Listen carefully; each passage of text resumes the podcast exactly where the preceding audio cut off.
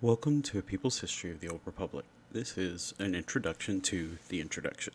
As you may know, this podcast covers the beloved stories set in the Old Republic era of, of the Star Wars Legends continuity and looks forward to what they might mean in canon Old Republic stories to come. Uh, my name is Luke, and I'm one of the two co-hosts of Fotor.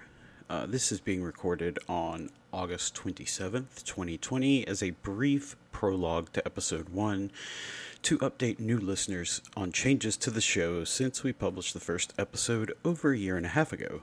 In that time, we started scripting the episodes, got some outro music, and changed the episode numbers after KOTOR so that specific stories are easier to find. As such, you'll hear us use a different numbering system for the first thirty-ish episodes. Episodes are now numbered within series, and the series changes after every Old Republic story or era that we complete. Some series begin with introductory episodes that set the stage for the story or conflict, uh, such as Series five and six. Here's what each series covers so that you can easily find what you're looking for. Series one includes the introduction, interviews, podcast updates, and hiatus episodes where we discuss other Star Wars topics outside the Old Republic narrative. Series one is continually up- updated with episodes and currently goes from Episode one point one to one point twenty-three. Series two includes the early Old Republic stories and the story of the Great Hyperspace War as told in the two Tales of the Jedi prequel comic arcs. Series two lasts from Episode two point one to Episode two point three and covers eight thousand to five thousand B B Y. At some point, we do hope to add a timeline of the stuff that occurred from twenty-five thousand fifty-three, when the Old Republic was founded, to eight thousand, which is when we picked up in Series two. Series three describes the Beast Wars of Onderon, the Great Sith War, the Great Hunt, and finally the redemption of Ulic Keldroma. It covers the first four stories of the Lost Tribe of the Sith, the other six arcs of Tales of the Jedi that we didn't get in Series two, and the Knights of the Old Republic prequel comic Shadows and Light. Series three lasts from episodes three point, from episode three point one to three point seven and covers forty-nine ninety-nine B B Y to thirty-nine eighty-six. Series four describes the Mandalorian Wars in the Outer Rim and the early years of the Mandalorian Wars in the Republic. Series four covers the Knights of the Old Republic comic series and the follow-up five-issue miniseries Knights of the Old Republic War. Series four lasts from Episode four point one to four point nine and spans the years thirty-nine eighty-five to thirty-nine sixty-two B B Y. Series five covers the end of the Mandalorian Wars, the entirety of the Jedi Civil War, and the events of BioWare's two thousand three R P G, Knights of the Old Republic. Series five lasts from Episode five point oh to five point ten and covers thirty-nine sixty-two to thirty-nine fifty-six. Series six covers the Sith Civil War, the first Jedi Purge, the Knights of the Old Republic two prequel comic Unseen Unheard, and the events of Obsidian's two thousand four R P G, Knights of the Old Republic two, The Sith Lords. Series six lasts from Episode six point oh to Episode six point twelve, spanning thirty-nine fifty-five to thirty-nine fifty. Now, that is as far as the narrative has gotten uh, to this point in August twenty twenty. However, in the future, there will be three more episodes in our Old Republic narrative. Series seven will describe BioWare's two thousand eleven MMORPG, Star Wars The Old Republic, and the surrounding events and massive amount of content it has. It will likely last between eight to ten episodes and cover thirty-nine fifty to thirty-six thirty. Series eight will cover the Lost Tribe of the Sith storyline that we started at the beginning of Episode three point one but have yet to revisit. It will likely only last one episode. It will include the Lost Tribe narrative from Episode three point one, and it will then cover all of the other random Lost Tribe stories interspersed throughout the Old Republic timeline. Finally, Series nine will cover the new Sith Wars through the Ruusan Reformations as told in reference books, the Knight Errant series of comics, and the Darth Bane trilogy. It will likely last four to five episodes and will describe the rest of the Old Republic timeline from thirty-five fifty to nine eighty B B Y, mostly focusing on the events from two thousand to nine eighty. Now finally, before you start listening to the actual introduction, there is an update on the Old Republic timeline and canon. When we started, we said that the canon timeline could easily change because no stories had been fleshed out before forty B B Y. Essentially, everything we know about the Old Republic in canon is from stray references in novels and reference books. To this point, the Old Republic has only been shown twice in brief flashbacks, once in the Doctor Aphra comic and again with the Sith Lord Momin in Charles Soule's Darth Vader comic run. This leaves plenty of room for the writers and story group to change things if they want, because very little has been set in stone. So it makes sense that over the course of our show, the canon timeline has changed drastically. When we started back in January twenty nineteen, it was understood that the recorded history in the canon timeline began around ten thousand years before the Battle of Yavin, and the Jedi were founded roughly six thousand B B Y. For reference, uh, recorded history in the Legends timeline stretched all the way back to thirty-six forty-three, and the Jedi were formed uh, shortly after that. Now, in August twenty twenty, the recorded history of canon go- begins more than twenty-five thousand years before Yavin, and the Jedi Order is at least twenty thousand years old. These changes aren't necessarily a result of contradictions, but, but come about as we learn more about the Old Republic. Because there are so few firm dates before one thousand B B Y, any subsequent mentions give us way more info and make the guesswork more accurate, but do obviously sometimes contradict or revise earlier info. That's kind of, you know, one of the things that happens with living canons like Star Wars. Uh, if you're confused about the difference between canon and legends, don't worry, we'll talk about all that in the introduction. Thank you for listening, and we hope you enjoy the show. Uh, you can always email or tweet us with questions, comments, corrections, or even crackpot Star Wars theories. Our email is fotorpodcast at gmail dot com, and the show's Twitter is at fotorpod. Thank you, everyone, and may the Force be with you.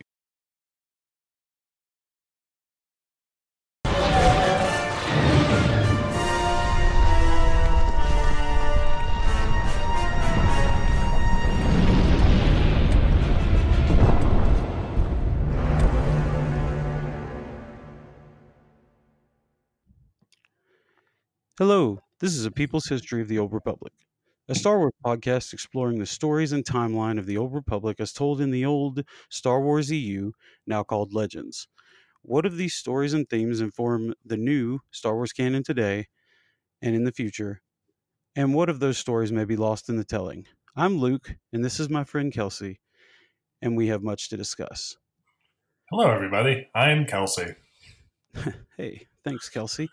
Uh, we wanted to start today uh, briefly talking about uh, what content uh, we've seen, played, read, things of that nature, uh, because there was obviously a lot in uh, the E U, and uh, and how we felt how we felt about it. Um, and I know Kelsey and I both uh, kind of come from a little bit of a different background there. Uh, so, Kelsey, uh, you know, why don't uh, why don't you start?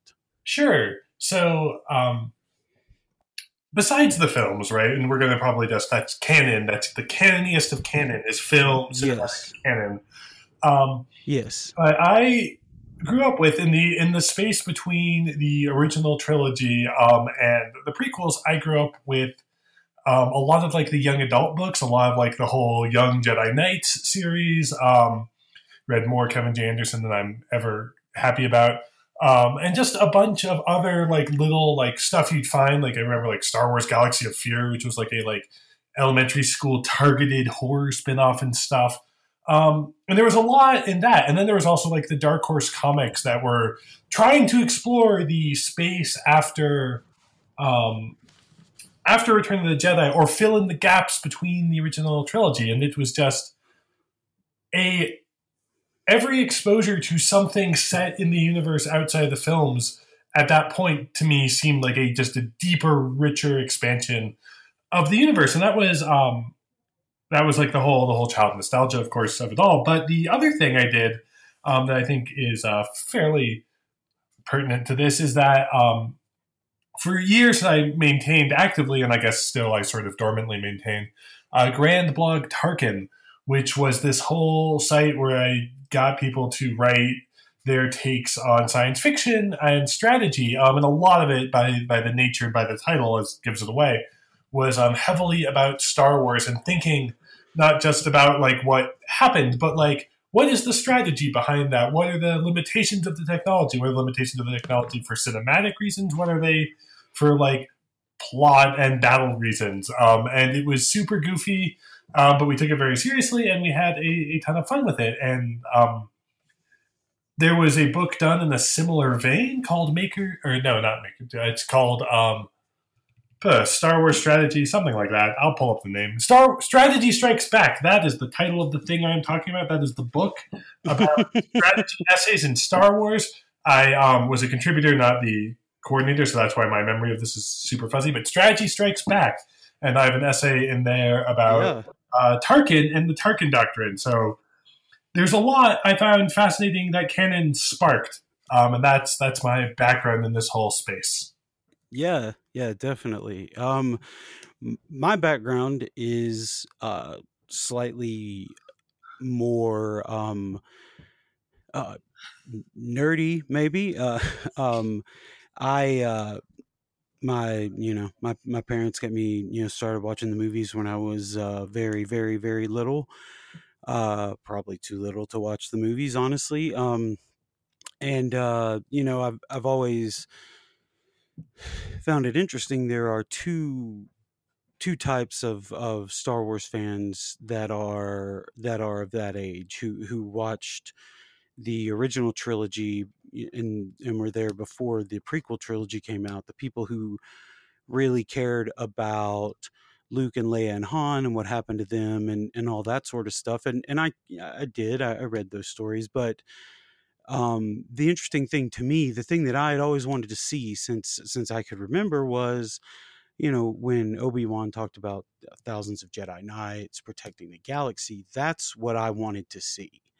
And I and, and so when I found out that there were these comics called Tales of the Jedi that came out in the early to mid nineties when I was a kid, I thought that was the coolest thing, you know, that, that there ever was. And so with the E U, I, I, I've, I've read, you know, Thrawn and the New Jedi Order and stuff like that. And, and, and, you know, it, it's fine. And we can talk about that. It, you know, everybody has different, uh, different opinions on that. But to me, the, the Old Republic was, was so interesting because it was just this vast, untapped, Uh, space of thousands of Jedi and thousands of Sith and all these interesting characters that that were just out there, and and they could be used for everything. And and then the Knights of the Old Republic games came out, and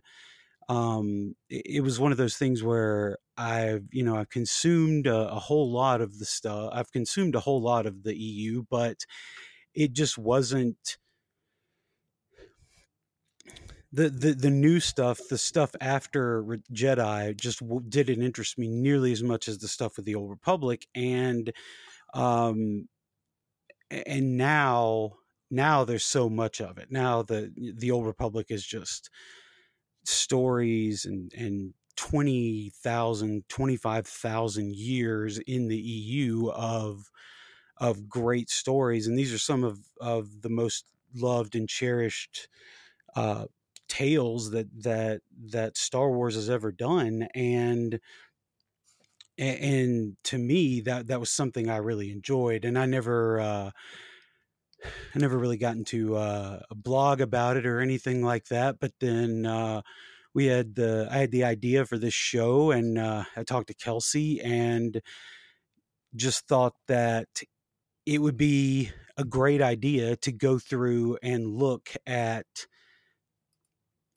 what had happened in the E U in the Old Republic, because I mean we literally have from twenty twenty-five thousand B B Y before the Battle of Yavin uh to one thousand B B Y of of stories, and talk about them and, and see what we think what we hope, what we, what we, frankly, what we hope does not uh, go into the new canon uh, when and if they decide to do Old Republic content in the future. And, and, and that's what we're here to talk about today. And, and hopefully in the future, um, we could turn the tables and Kelsey can, can school me on why Thrawn is a great character and, um, all of the uh, interesting doctrine about, uh, or all of the interesting uh, stories about the Tarkin doctrine and things like that uh, should appeal to me more. And uh, I would love to do that as well, because uh, that's all interesting, but you know, I, I care about the Force and I want to see lightsabers. So, you know, that's what we've got. It's good. It's good. Canon contains multitudes, and the extra quasi-canon, once canon, expanded universe, legends, et cetera. Contained, yeah. It's a rich pool of resources, um, and it's one of the really interesting things about about Star Wars is we have sort of a singular vision um, mm-hmm. that for the first for the original trilogy, and then we sort of had a like go off these notes and build a universe from that that happened between the two trilogies, and we got a singular vision again, if perhaps, um, well, not perhaps, definitely clunkier um, mm-hmm. in, in the prequel trilogy. And now um, we're in like a third stage of seeing how canon works and plays with that universe, because um, I know we're, we're planning to talk about this later, but I just want to mention that the um, canon is actively being shaped and created. It isn't just that um, authors are like licensing characters and things. It's that Um, there's a company with a vision, or at least a process that is figuring out what to incorporate, what not to incorporate, and how to move forward. And right. with a universe that has um, more past than there is human recorded history yeah. in its setting, um, it's yeah. really interesting to see what they what they mine from, at least going back further. Um, Yeah. Yeah. Um, your, your mic uh, just cut out there for a second. Sorry. What was the last thing you said? Sure. So just that there's, um, that there's a ton of, of, I guess, canon peripheral material to mine, right? Human history mm-hmm. does not extend really twenty-five thousand years yes. backwards. Um, and so I think, Uh, one thing we want to do is sort of just set up where where we get this weird timeline, um, where we and what what has flesh what has been the things that sort of fill in um, that space. And I'm going to turn it over to Luke for that. Right, and the the stories that we're going to talk about, it, there are um, there are literally. Uh, So many of them, it's it's hard to count. We're obviously talking about uh, Knights of the Old Republic, uh, its sequel, uh, Knights of the Old Republic two, The Sith Lords, the Tales of the Jedi comic series, which takes place uh, about forty years in, in canon before uh, the first Knights game, uh, the Darth Bane trilogy, which is what leads to the Rule of Two and into the prequels. Uh, which Lucas specifically created before the prequels. The Old Republic M M O, which confusingly enough uh, is actually, or well, might be, uh, and was definitely still going until uh, this past December. They were still telling their story, but none of that was or is canon at all.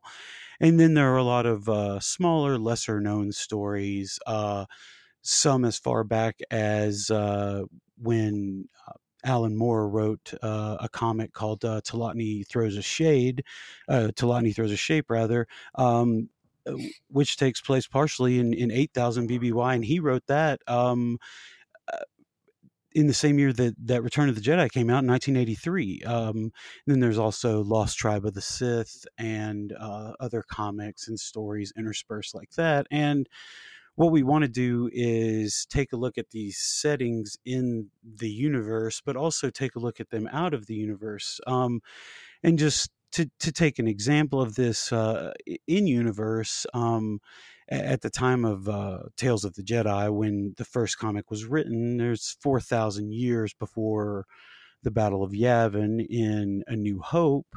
Uh, not only are there thousands of Jedi spread out across the galaxy, uh, they serve as Jedi watchmen for specific systems. They have their own Jedi praxiums where they teach students.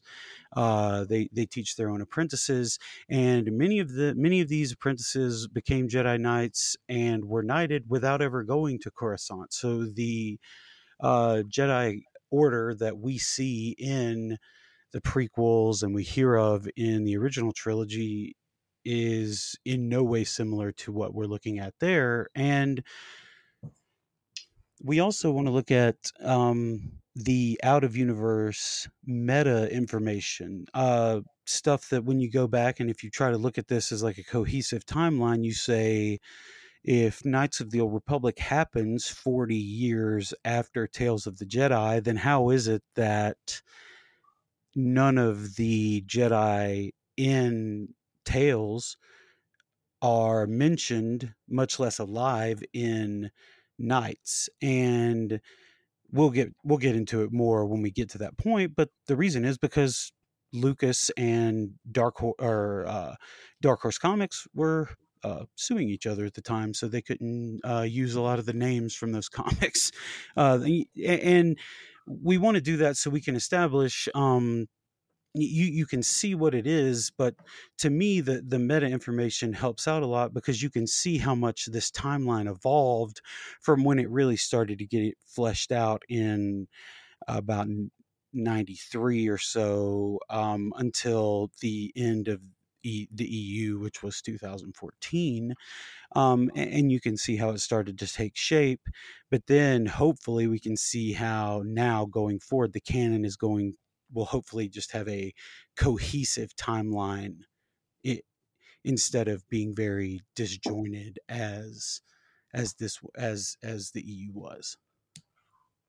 Right. If there's anything that um, Disney is known for, it's being uh, really sort of meticulous about who gets to use the properties it owns. And that's mm-hmm. um, a super mixed bag for a whole host of reasons. But um, mm-hmm. for purposes of canon, it means that they will be able to craft a much more coherent canon than we've seen before. Um, and they will do it with this sort of universe floating behind it of other references right. and other things. Right.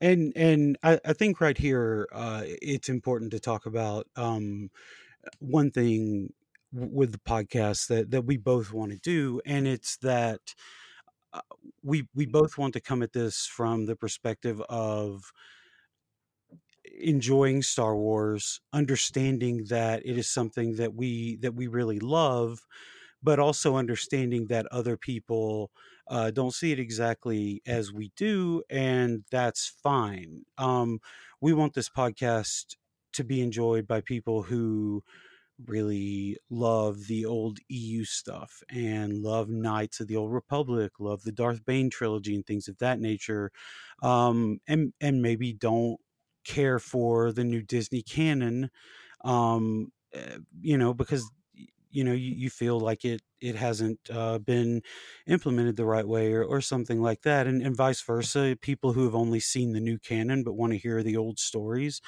Um, we, we want that as well. And, and that's what we're trying to, that's, that's what we're trying to produce here is, is something that, that we can, that, that people can enjoy because um, personally, I, when Disney wiped the old canon, I would have loved if they would have kept a few uh, things that, that were very personal to me, that, that I really loved.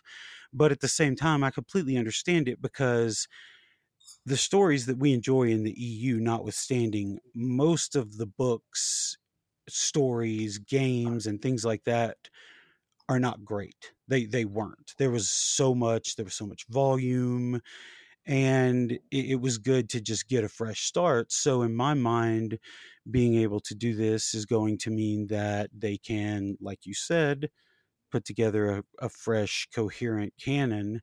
Now, I'm sure when they get around to doing this, they'll probably change something that, that might bother me. But at the same time, that that happens. You know, to, to me, that that's just that that's how things are. And and you know, I, it's fine to have a different opinion. You may not like the Disney Star Wars, uh, the way they've gone with it. And as long as your uh, objections are not founded in being an asshole or a bigot, those those are, are good with us, as far as I know. Uh, uh, Kelsey, what was, what, what was what was your opinion of the of the canon wipe? And and and again, you know, I just want to say, me and Kelsey will will disagree about stuff on here. So you know, that's just sure. When you hear that, so, that's just part of it. So the canon wipe seemed almost inevitable. Um, I'm. It's interesting that they took the effort to be explicit about it.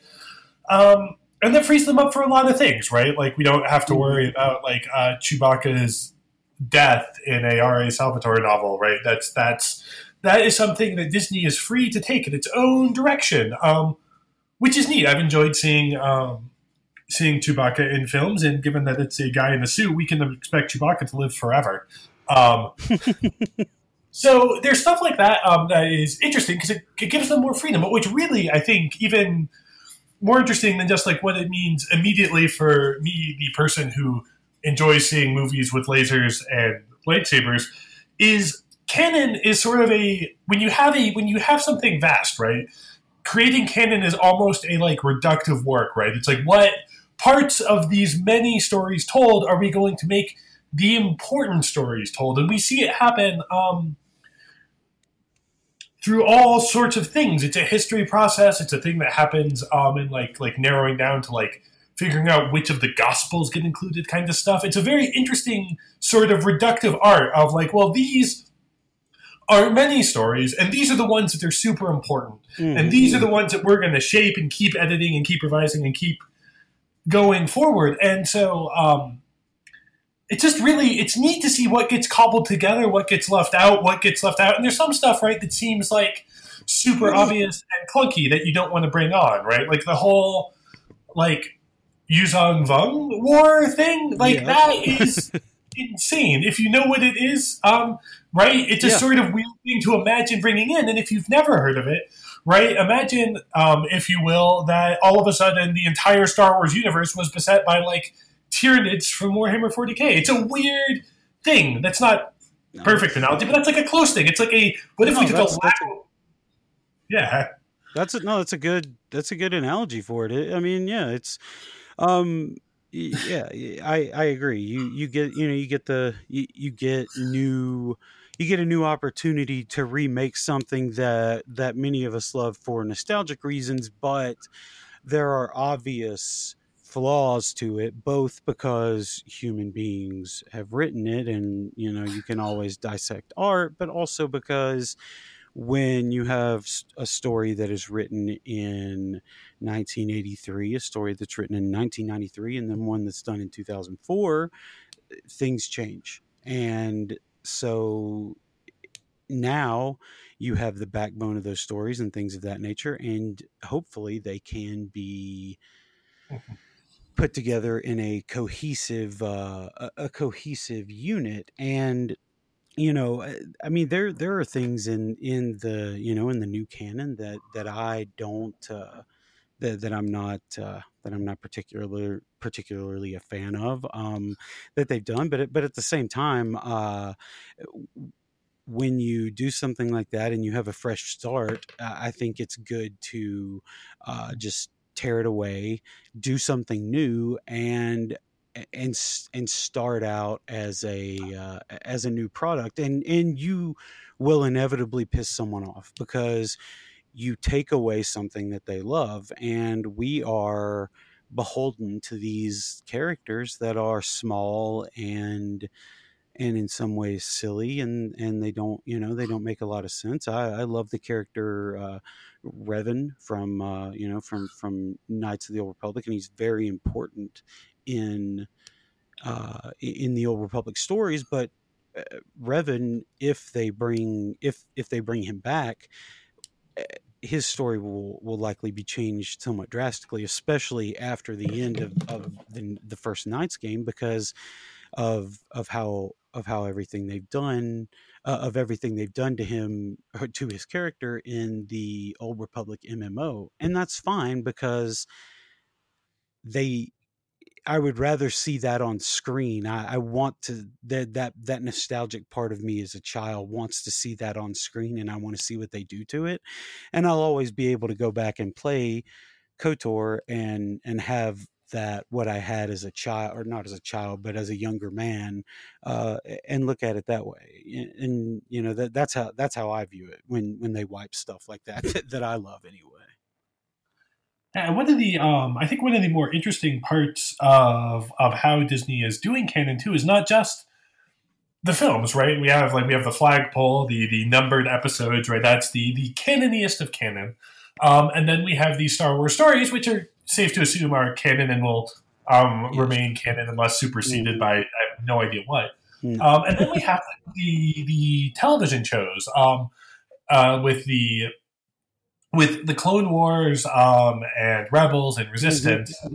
um, and which really I think even neat about about seeing those incorporated in the canon is that maybe the most um, coherent part of the like expanded universe before the new like three D animated Clone Wars series was the other Clone Wars animated series, yeah. which yeah. to my mind um, really stitches together almost perfectly. Um, the uh, Attack of the Clones and uh, Revenge of the Sith. And it does it in a way that nothing... Um, I, I realize I've only seen these recently. I did not watch them yeah. as they originally aired. I didn't have that built in. But it really manages to tell the um, the Anakin story in a way that is richer than either of those two films do alone. And it's interesting that it has then been superseded by a... longer and in most respects, um, I think more interesting dramatically uh, series, but one that doesn't quite get the um, it doesn't go all the way to the descent to power hungry or to um, sort of infallibility that we see happening mm-hmm. later. Um, and so, just the active creation of canon that wipes out even recent canon is is a fascinating thing. Yeah, and that's that is a that's a perfect example, because they they redid the Clone Wars, the the and Kelsey is referring to the early two thousands animated series that came on Cartoon Network, and you can find it online. Excuse me? Yeah, it doesn't help that they have the same name. Yeah, no, it doesn't at all. Um, it. You can find it online. It, the entire series is two hours and like five minutes, and it doesn't have much dialogue. It's mostly just animation, and it's very interesting and very fun. Uh, but at the same time, the Clone Wars series that came out later on Cartoon Network and eventually the last season was on Netflix uh, does...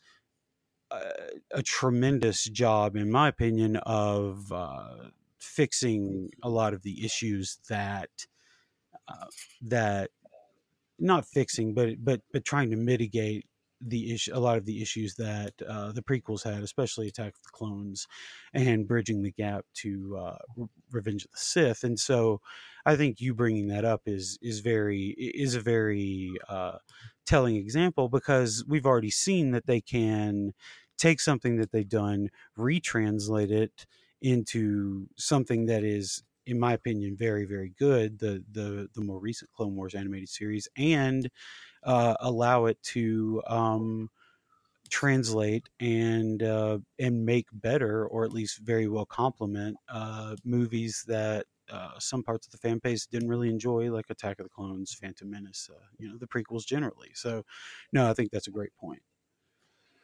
Um. Now, briefly, uh, we we wanted to talk about uh, the canon specifically, and this is this is going to get very um, deep into uh, the lore of of Star Wars. But if you're listening to this podcast, I assume that's what you're here for in the first place. Um, in uh, in the canon, when we're when we're talking about that, we we're talking about when Disney acquired uh, the rights to Star Wars from Lucas in twenty fourteen. They uh, said the only thing that was canon were the films that that had come out at the time and the later Clone Wars series. Um, and now everything that's come out since that from Disney has been canon. So books, the show Rebels, the show Resistance, video games, things of that nature. Um, but everything that Star Wars has done, everything that Disney has done, and, and most of the big stuff that has happened has occurred in the same seventy-ish year period. The canon as we know it right now is not really touched the Old Republic much. We it, it's it's mentioned. There are references. There are obviously stories there that, that characters in the Star Wars universe know, but they are not. Um, they they haven't been fleshed out yet, and uh, but. In my opinion, and, and the opinion of people who are insiders and know a lot about Star Wars, there are good reasons to believe that the Old Republic will be visited soon, um, in the near future. Now, I don't know if that's going to start with movies, start with books, or anything like that. But um, typically, when Lucas... Uh, Disney and Lucas are about to show something for the first time, they will kind of hint at it in background shots or co- of comics or things of that nature. And that's what they've started to do with the Old Republic in canon recently. So in the movie Solo, there was, um,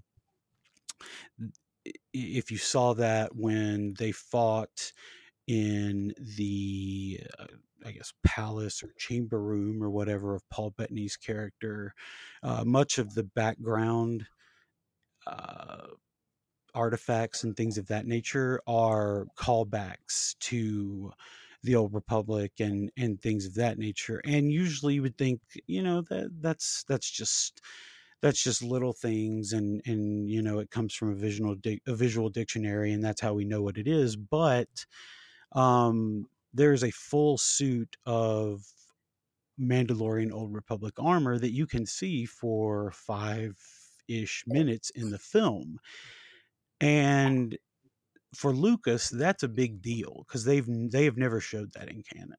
They haven't. It's it's just never been shown. And so, you know, that's just that's just one of the things. Now, the other the other there there are a couple of others that, and obviously these are circumstantial. Um, and there are two other series in production. Rian Johnson has one, uh, which he is doing. And then uh, the producers of Game of Thrones, Weiss and Benioff, also have one. And both of these are supposedly set outside of the Skywalker saga.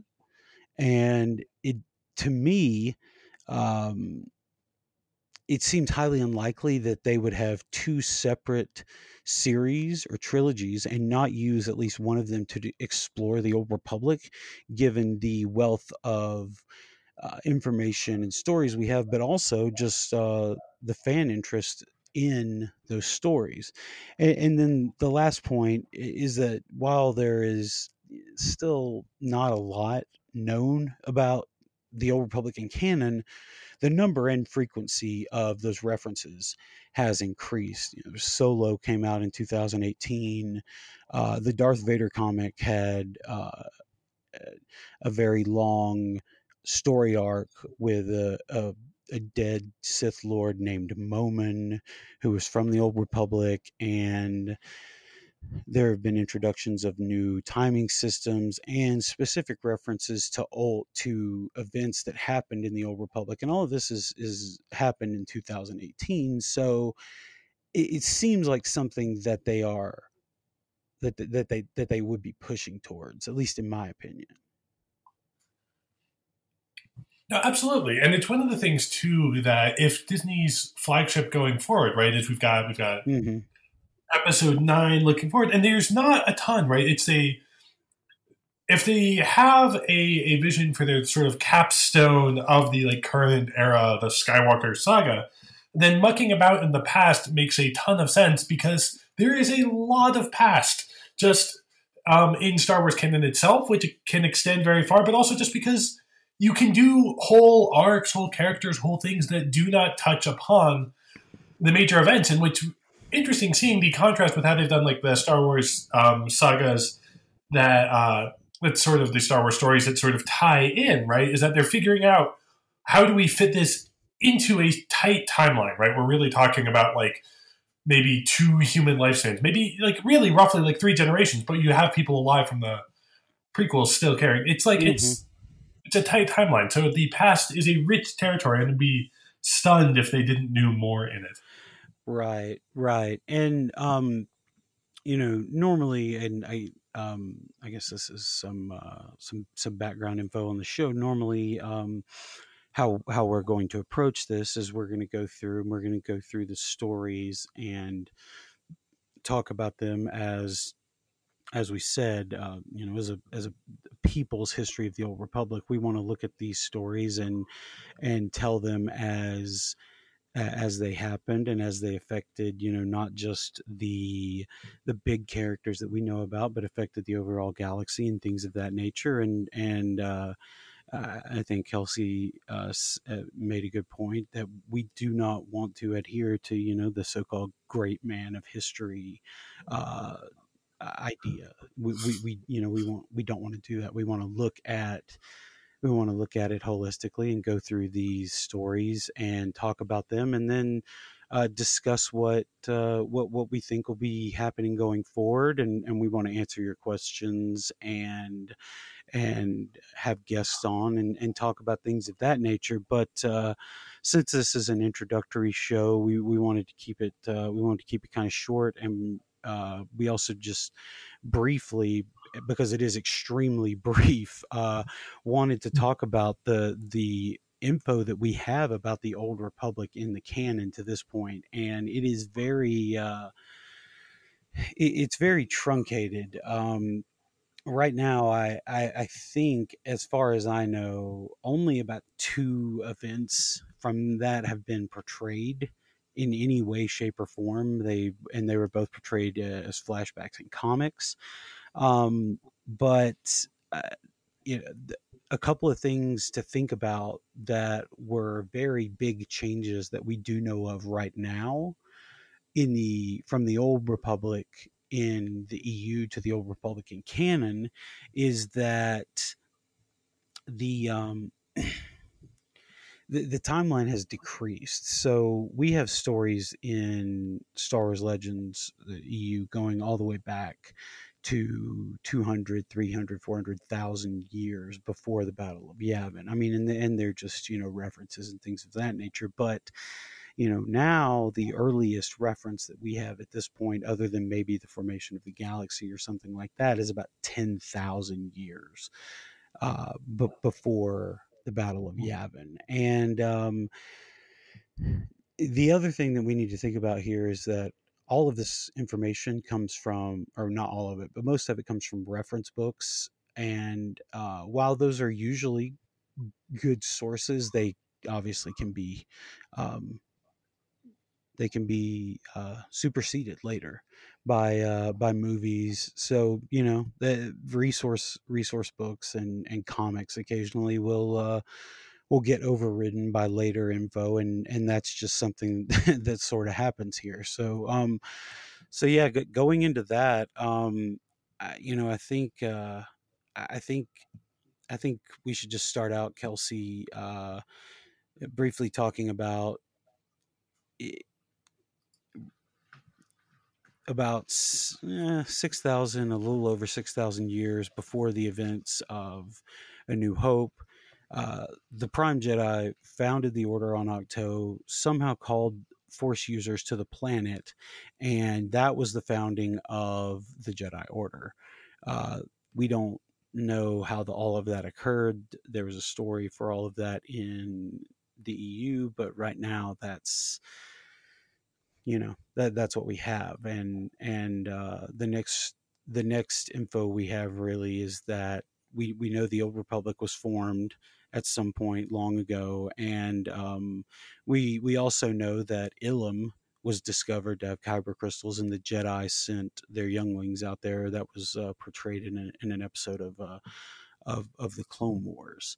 Um, and after that, almost everything we have from then on out is just unknown time frames. It's it's stories or information that are just kind of scattered like that.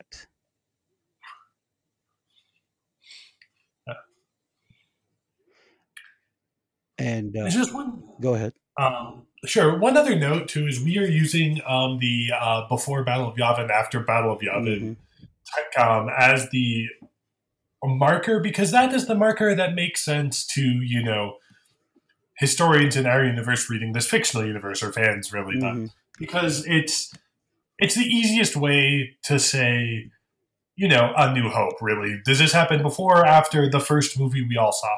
Um, And it's a weird timeline. It's there are very few timelines ever that like center on a single battle, and it's also like hard to say what the significance of the battle would be.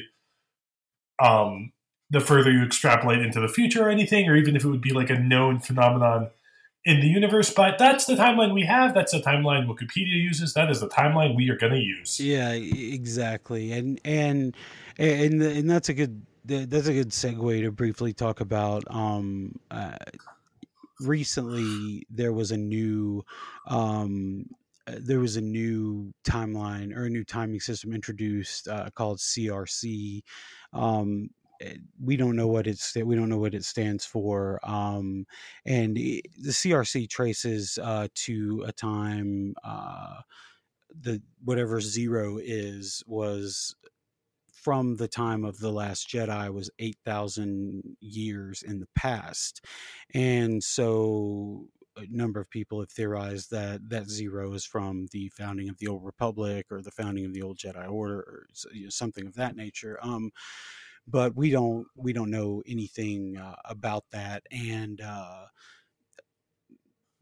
different writers on Twitter, uh, you know, different Star Wars writers on Twitter have said that that we will find out more in the future, but they just don't want to release anything right now. So, you know, we, we could use that one, but at the same time, it's new and we don't really know anything about it. And B B Y is is what we've always been, you know, is what everybody's always used for this. So, you know, that's uh, I guess I guess yeah, Kelsey's right. We'll stick with that really odd. Um, that really odd uh,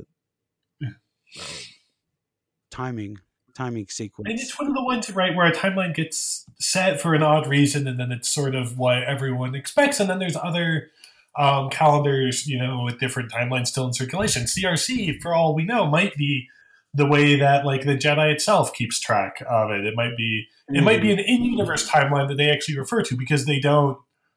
Um, As far as I recall, in, in canon, especially in film canon, reference like specific years or give any markations, or like they reference events by events, but they don't do mm. timeline, which is an odd thing. You would expect a civilization to have some sort of timekeeping.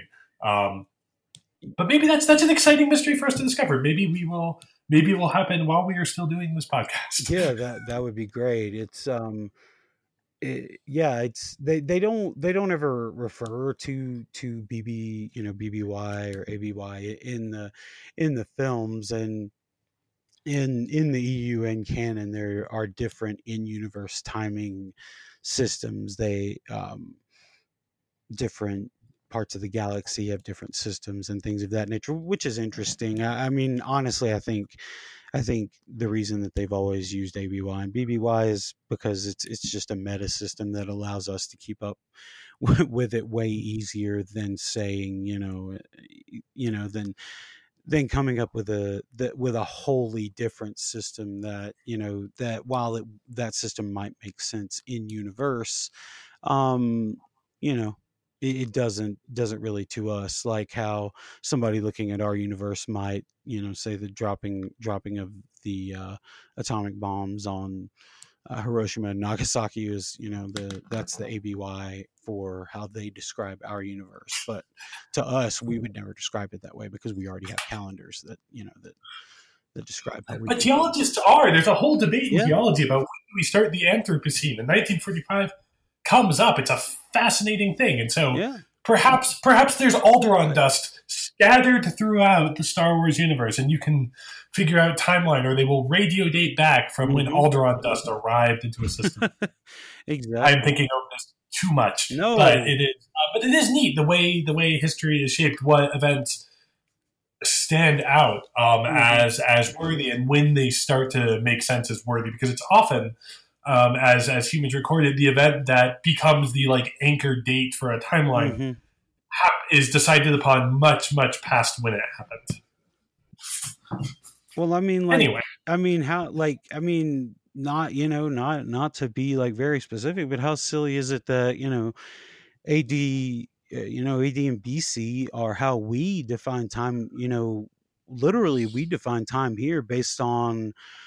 Uh, you know, the birth of a religious figure that not everybody in the world uh, adheres to that religion. And I mean, the date, the, the date that we associate as zero is almost certainly incorrect for when the person that we associate the, the timing and the dating system with, you know, like it's, yes, you're right. A B, A B Y and B B Y are, are incorrect and are not incorrect. They, you know, they, they are, Uh, you know, kind of silly meta system, but at the same time, A D and B C, you know. Right. And once you have a meta system, it's much easier to convert from a meta yeah. system to another um, another calendar, and which which happened in in real life with humans when they figured out that, like, oh, well, what we have hasn't matched up because we don't know how long the Earth rotation actually is. Right. And we've had to adjust and all these things. So it's, anyway, no, um, yeah. calendars are super neat. Kind of the time history is super neat. And we are going to go with yeah, a system, no, I guess, we, no we should, more or less arbitrary than any other. Yeah, we, we should spend an entire episode talking about time dilation because it's extremely yeah. interesting to me. And yeah, and by that, I mean a non-Star Wars episode.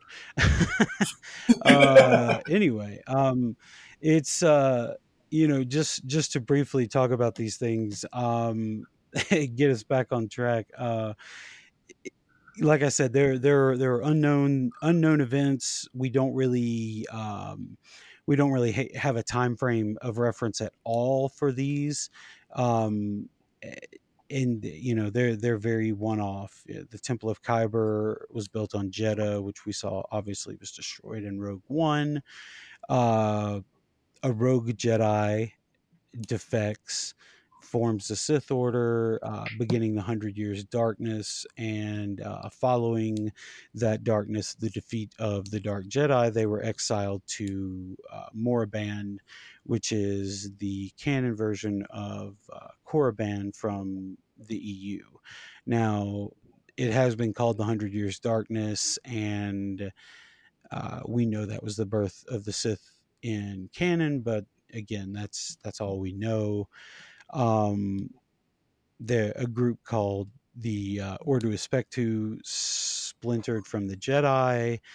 They sought immortality somehow. The Jedi pursued them, and the Order activated a failsafe device and somehow disappeared. Now, this is one of the few that has been pictured. It was in a comic called Doctor Aphra, and uh, it was interesting because depending on the point of view of the person who's talking, either Aphra or her father, uh, the Order is either uh, portrayed as as an evil group that that kills a bunch of children trying to grant themselves immortality, or uh, a benevolent group of Jedi who were just trying to save uh, a bunch of children from the other more vicious uh, part of the Jedi. So it's that's interesting and. in the, the Doctor Aphra series, if that's something you want to look at. Um, another one, and, and this is uh, a very specific one uh, to the Tales of the Jedi series. Uh, in a reference book that was released in two thousand eighteen, they talk about the Krath overtaking the Empress Tita system uh, to exploit its carbonite mines. Um, and that as far as I know, is the first specific reference to a to a specific story element from uh, one of these comics. And it's it's a niche part, but at the same time, the Krath have, are very specific to Tales of the Jedi.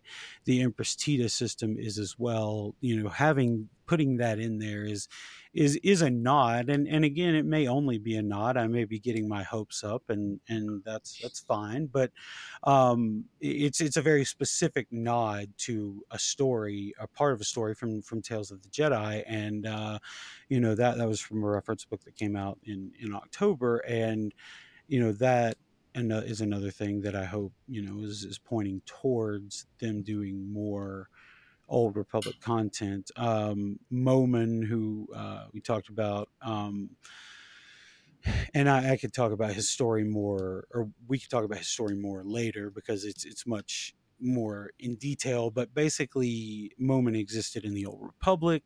He was found and trained by another Sith, uh, another Sith, ma- Sith master named Lady Shaw, and eventually Uh, killed her, as they are wont to do.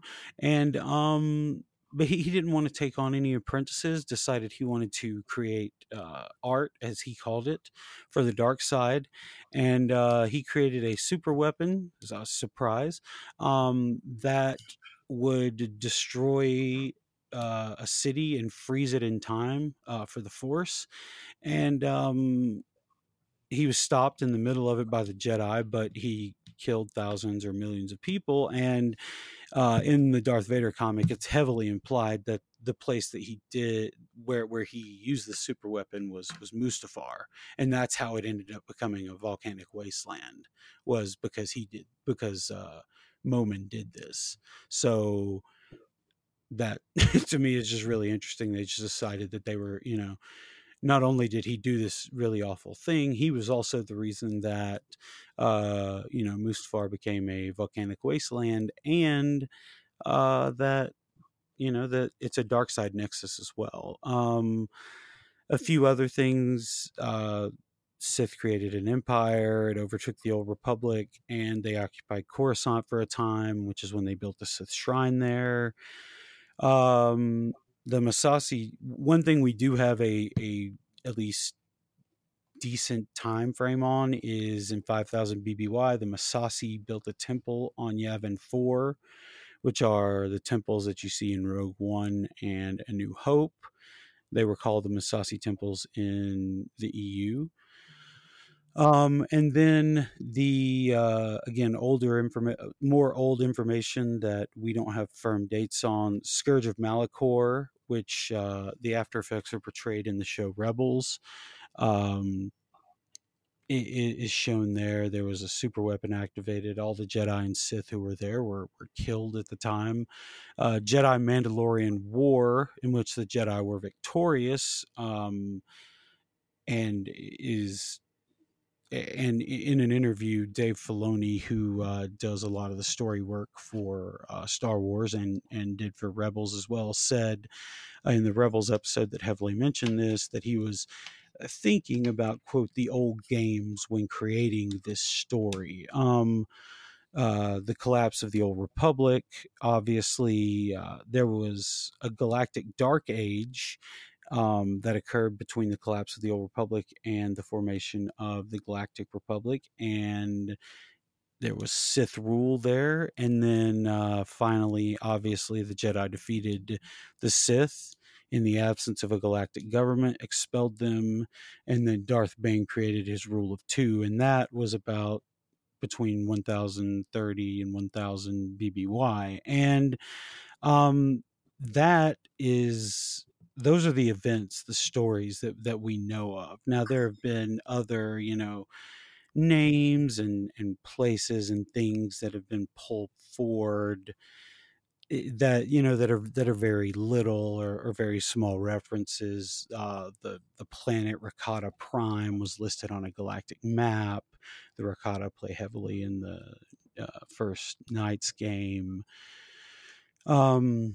Zim the Despot was a uh, was a character in the E U, and he's been referenced. Um, the Hammerhead Corvette in Rogue One that rams the Imperial Star Destroyer and takes out the uh, shield above Scarif, that is specifically pulled from uh, from from Knights of the Old Republic, because that was the that was the first time a Hammerhead was shown, um, and, and things of uh, of that nature that that we will come to, uh, you know, th- throughout. Uh, Uh, throughout the show, and and I think that was really what we what we wanted to talk about today. There there's a lot of information there. It's just scattered and small, and you know you, you have to know where to look for it. But there's more of it, and it's been coming, and hopefully they're they're going to release this this content so that you know so so that we can see it and we can enjoy it, and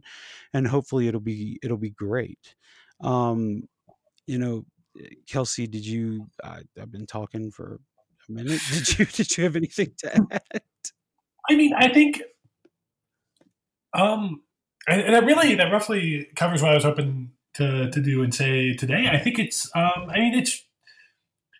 We're in a weird moment for canon because we we are on the verge, perhaps, of seeing a lot more of what we had seen in the past brought into a sort of continuous timeline, and that's just it's a neat moment to be talking about canon. That's that's that's my takeaway for today.